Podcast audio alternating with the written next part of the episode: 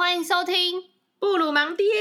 我们今天要录台北，台北，台北，台北，是这样念吗？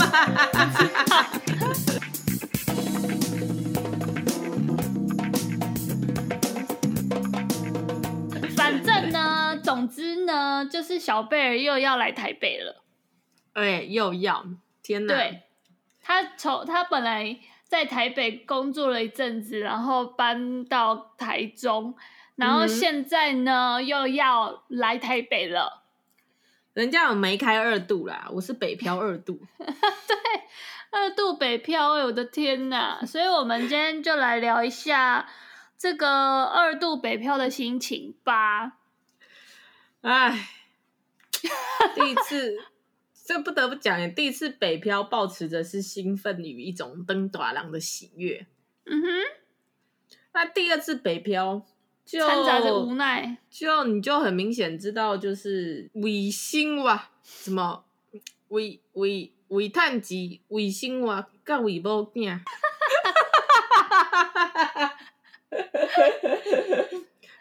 但是，阮阮嘛知影，咱拢是为着别人咧活。OK，来，我们就去开一个 包厢，然后第一 第一首就点这首歌，人生的歌，真的。唱啊唱袂煞，失去一句拢是拖磨。来噗啊，先吹了哦！天哪，我真的是，我们刚才也讨论了，就是那个路前讨论了一下，然后我们试图找出台北的好处，嗯、然后发现，我觉得台北有站的地方，可是因为我们刚好就是是为了工作来台北，所以那个最讨厌的东西刚好在台北这个城市，就是工作跟台北刚好绑在一起、嗯、啊，没有人会喜欢工作，所以就会 一起不喜欢台北。嗯，就变成没有人喜欢这样的台北。对，对啊，这个理论之前已经在某一集讲过，就是如果你很喜欢那个城市，就尽量不要在那个城市工作。对，不然你工作就是会把那个城市搞脏。如果你很喜欢某一首歌，啊、就不要把它弄作你的起床铃声。对，类似这样的概念。不然你看台北那么多演唱会，那么多运动中心，交通那么便利。下雨还可以搭捷运，有什么不好？好啦，那我们今天要来讨论一下二十几岁的台北跟三十几岁的台北，嗯，就是这个城市对于我们吸引的点是不是有所改变？嗯，以及过了十年，台北这个嗯台湾首都，嗯，对于台湾人们的吸引力是不是还是一样？我觉得二十几岁，我那时候来台北的时候就有，呃。应该说，我那时候会觉得我不会在台北很久的那种感觉。然后一旦有这样的期待，我对台北的这个想象就会是美好的。我就会觉得我只是，嗯、呃，因为要工作，然后工作刚好台北才有比较好的工作机会，所以我来台北。但是我。帮帮自己定一个目标，可能五年五年后我就想要回回南部工作，因为那时候有了在台北的这个资历，可能回南部找工作就不会一开始薪水会那么低。这样，我那时候对于自己到台北的那个期许是这样，所以我那时候我记得我二十几岁来台北的时候，那个心情是蛮蛮开心的，就是觉得哦，我到了一个就是从以前到现在就是都。很向往的地方，然后好像什么都很方便，嗯哼，然后好像什么资讯都可以掌握第一手，然后好像这里的人都很会打扮，嗯。嗯，然后好像台北的小孩皮肤都很白，就觉得自己好像可以 变得漂亮这样，嗯，懂啦，就就是觉得那是一个向往的环境，然后觉得好像近朱者赤，我只要靠近台北，我就会变得很潮。对，然后什么厉害的餐厅都开在台北，我都可以直接下班搭个捷运就可以吃到。然后什么厉害的甜点店，我也可以搭个捷运就到。就是那时候对台北的幻想都这样。对啊，先暂时忽略自己钱包有没有钱，但就是跟你讲嘛，就是一旦工作刚好也在这个城市，就会把一切搞得很烂啊，就会开始放大那些缺点。比如说，为什么一年三百六十五天，有一百五十天都在下雨？或是呃，为什么那个人那么多？为什么公车会有挤不上去的问题？嗯，为什么演唱会的票都抢不到？那个应该在每一个城市都是一样。为什么运动中心总是充满了人？对，或是为什么一个美而美也要排队？为什么不怎么好吃的面也排到马路边？对，为什么一碗六十块的面只有面？他有给你两颗葱花哎、欸！哎、欸，我那时候真的吓到哎、欸！我第一餐在台北的时候，就是去吃我租屋处转角的一个干面，然后那时候我住在就是最下趴的对最下趴的信义区，然后那个是市政府站。对，oh. 就市政府站一出来就到的那一种，然后我就去旁边那种看起来很很还好的干面店，看起来就是对朴实无华。走进去，跟他想说点个干面六十块应该还好啊，就真的只有面跟香油哎，他连上面的葱花都没给我。看，我那是吓到哎，我想说什么意思？就是反正就有被物价吓到，但也是一下就习惯了啦。因为那时候也是就是耳闻说台北就物价是比较高，那、啊、可是那时候想说反正薪水可能一开始也比较高嘛，就是跟我如果在一样在南部找一样的工作，可能薪水就没有台北高，所以我那时候也是有一些心理准备，大概是这种感觉。哎，我只记得我二十岁的时候也是非常向往台北啦，那是因为刚好那个求学跟第一份工作都不在台北。嗯、对啊，我也是、啊，就是。一直以来都还是有一种对台北的向往感，然后二十几岁的时候、嗯、来台北，不外乎就是一些重大节日，比如说跨年啦，参、嗯、加一些特殊的艺文活动啊，找朋友串门子啦，嗯，呃，来比赛啊，嗯，然后或者是去一些对年轻人来说很潮的、大开眼界的活动，例如动漫展啊，嗯哼。那时候在台北就是怀抱着天哪，那是最潮的城市，什么东西都有，什么都不奇怪。嗯，就文艺活动很多，表演很多，然后各种各样一些 奇奇怪怪的那种小众文化，地下音乐、独立书店都很多。就是那时候就是假设天龙国外都是文化沙漠。但我觉得就是因为近几年，就是台北以外的县市有开始在注重这些。我觉得是哎、欸，所以现在其实那个文化的差异、啊，文化弱势有弥平不少。对啊，你看最近那个演唱会都是开在高雄啊，嗯哼，更别提、嗯、我们台中甚至出现了台中歌剧院，Oh my God、啊、之类的，所以就是好像越来越多选择了，不一定什么都要来台北。对啊，就算是我们用十年的青春岁月见证了我们台湾的成长。对，但是工作的部分真的还是台北比较多啦。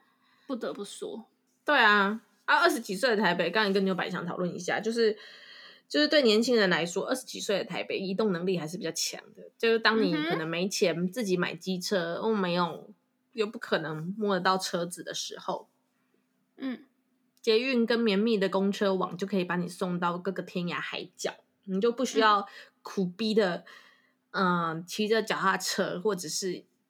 要想办法跟父母或朋友借机车，嗯，就是你可以依靠着大众税金的力量送你到一些很遥远的地方。好啦，然后就是三十岁的台北就会变得，因为我们已经有在台北生活过了，所以那些很潮的东西，大概在台北的前半年就已经玩完了。然后也发现要这样一直炒下去需要很多钱，要这样漂亮下去也是要很多钱。嗯 所以，嗯哼，开始没有觉得那么新鲜了。我觉得现在三十岁的台北啊，如果你开始感觉到台北已经不是一个很向往、很潮流的花花世界，而且你也开始觉得在台北生活其实有些辛苦，然后台北过去的一些一些正向的优点，什么什么活动什么很多啦，表演很多啦，一些什么座谈会还是各种有的没的机会很多。嗯、你觉得这些对你来说，好像突然间都还好的时候，其实我觉得这代表一件事情，嗯，代表你的年轻的岁月其实还不错，就你该玩的都有玩过。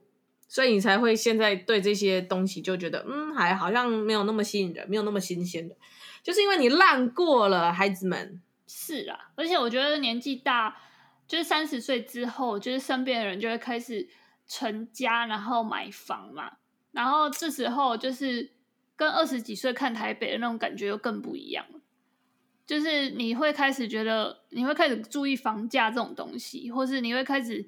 注意，因为以前可能来就是租金嘛，那你可能就觉得那就租几年而已，还好啦，反正你就选择了这个城市，你就付那个租金。可是当你要下定决心在台北买一个房子，或在新北买一个房子，那个要莫大的勇气耶，因为真的很贵耶。而且我真的很多朋友就是后来就是搬回高雄嘞，就是因为我的家乡在高雄，嗯哼，然后他们就会觉得好像在台北。工作了那么久，然后也就是日子开始好像没有一些新的东西了，然后再这样继续下去，他们也不会因此可以买得起房子，那不如去高雄，就是他们还可以有买房的一个梦想，比较有动力，然后就回去了。很多，一定是的啊，我觉得一定是啊。对啊，像这次北上，我也不觉得我我会要在台北买房欸。我觉得在台北买房真的很累，真的，因为他那个。啊，我听到的啦，就是房贷大概一个月都是一个人的薪水就要取了。嗯，对，一定的，对啊。但我不得不说，就是我真的在台北住了五六年的感觉，我有觉得在台北要养成一个运动习惯是很容易的事。嗯，对，以前在大学的时候，我就是很难揪到朋友要运动欸，除非是那种系队。要打打球或者要干嘛，就是每每个礼拜 有固定要干嘛，不然真的很少有那种场馆可以让我们一直去。嗯，然后我那时候都会逼自己去那个中正的操场跑步，然后那时候也都很难揪到有人要一起跑。但是在台北，就是你有揪我吗？你有在吗？I I don't think so. Okay, sorry. 对啊，而且到时候，呃，就是那时候，就是我觉得运动很难养成，就要靠自己的意志力。然后到了台北之后，真的是太多那种，就是随处可见的那种运动工作室啊，或是运动中心，然后都很便宜。嗯。有很便宜吗？对啊，然后有些那种只是用那种器材的跑步机的那种，没有上课，好像只要六十块吧，还是五十块？哦，就是运动中心价啊，国民运动中心那种。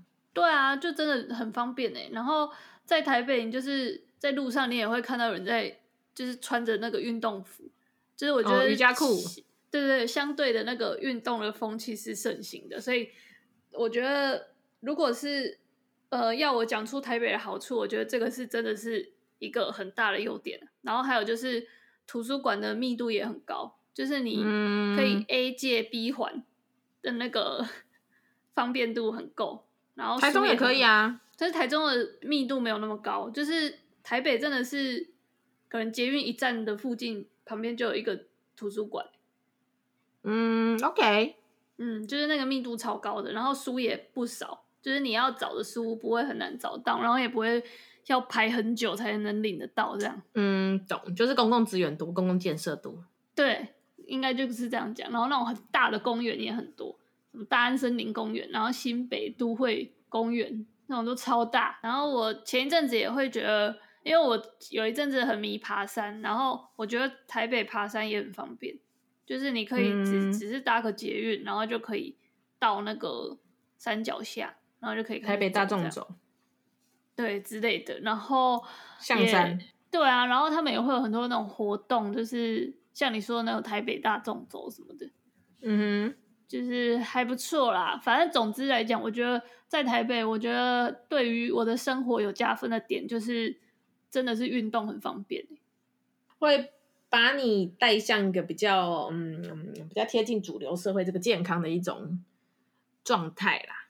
我觉得也是。我刚才看了一下，就二十岁的我跟三十岁的我，台北对于我的吸引力在哪？我现在就是觉得台北，因为现在就是你知道，在在台中安逸惯了，安生日子过多了，整个都被养舒适养肥了。三十岁的我，呃，觉得台北呢，就是住的没有那么舒适。但是仍然是一个嗯，表演还是蛮多，然后公共建设多，就像你说的，我们要接触各种有的没的跳舞教练啊，还是什么游泳啊，还是这种公共场馆机会比较多，而且品质都还不错。对啊，我觉得你就把它想成是有点像是你出国打工换宿的那种感觉，然后你就把它想成是你来台北就是想要存一个工作的经验，然后。就是给自己设一个期限，像我刚来台北那时候的感觉，就可能五年之类的，你就想要再回台中，那这你这五年就是安分的做工作，然后把 自己的经经历累积起来，然后希望可以快速的成长，对啊，或是就是把运动的习惯培养起来，只要你到了到了台北以外的城市，你就会依然有那个运动的习惯。真的，你知道我第一次去台北。不是第一次啊！你知道我那个前阵子去台北找房子的时候，嗯，然后不是就是 搭捷运啊、坐公车什么的，就要走很多路。哎、嗯，不夸张哎，那两天我脚超酸哎。对啊，超弱的。你知道从公车站走到我家，我们就是下车之后，然后慢慢聊、慢慢走，可能走十五分钟。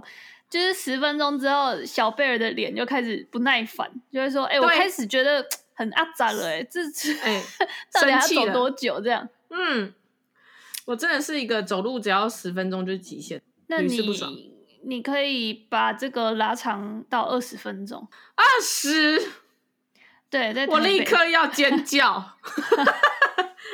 二十分钟走路二十分钟像话吗？运动啊！那我觉得这是因为我们就是不是在台北长大的，嗯、我觉得是、欸嗯，有很大一派，就是我们之前也调查过嘛，I I G 调查局，嗯，就是有一大派人，就是觉得台北以外的城市他没有考虑过，哎，就是就是要台北啊，真的耶，他没有办法想象没有捷运的世界是怎么样，嗯、怎么可能？到处都要骑车，太麻烦了吧？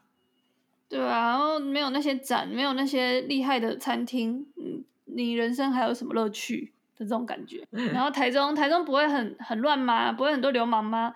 那个高雄，高雄不会很乱吗？不会很多八九吗？就是他们都有很多猴子吗？猴子不会抢劫我吗？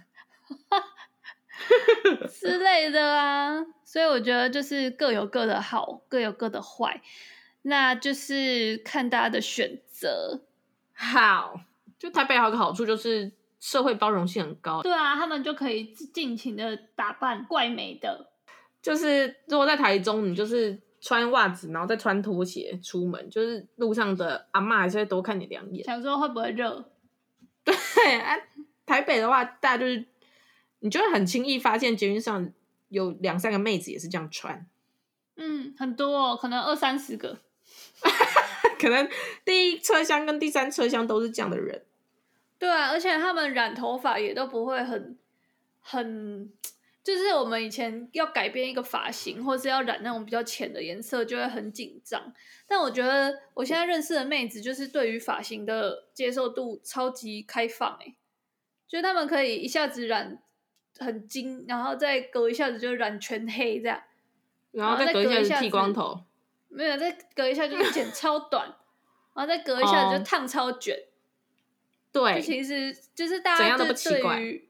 对，就是大家会觉得，反正我现在年轻，然后就是可以接受任何，勇于尝试任何。嗯，对，我觉得这是还不错的那个生活态度。那我觉得台北人其实，其实，在这一点上面也是蛮可取的，因为台北人对于别人的怪比较有礼貌，就不会一直看啊，或者是不会发表什么意见，就大家就觉得哦，都有一种默契，就是你爽就好，只要不要妨碍到我。嗯。没错可是我是在就是台北以外其他地方，可能就比较容易被关切，就是容易被看啦，就觉得看屁呀、啊。嗯、我们这集有要播吗？我觉得好像，那这集不如盲爹应该是把大家的盲爹推得更不远。